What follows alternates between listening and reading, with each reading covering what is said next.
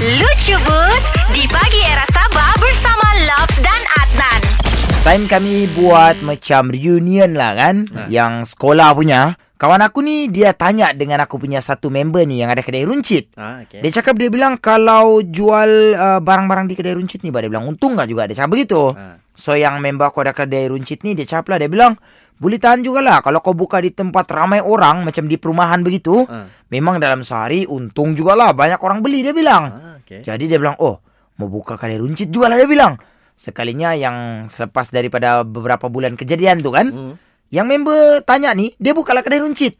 Sekali satu hari tiada orang membeli. Hai. Satu minggu tiada orang membeli. Okay. Satu bulan tiada orang membeli juga. Kenapa begitu? Nah, jadi dia macam tak puas hati. Dia tanya lah yang member yang ada kedai runcit tadi yang suggest dia tu.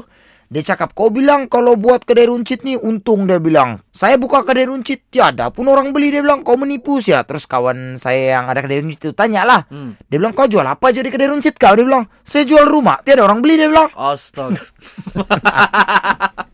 Kau jual rumah di kedai runcit, siapa mau beli? Betul. Dengarkan Lucu Bus melalui App Shock Setiap Isnin hingga Jumaat Jam 7 dan 9 pagi Di Pagi Era Sabah Bersama Lobs dan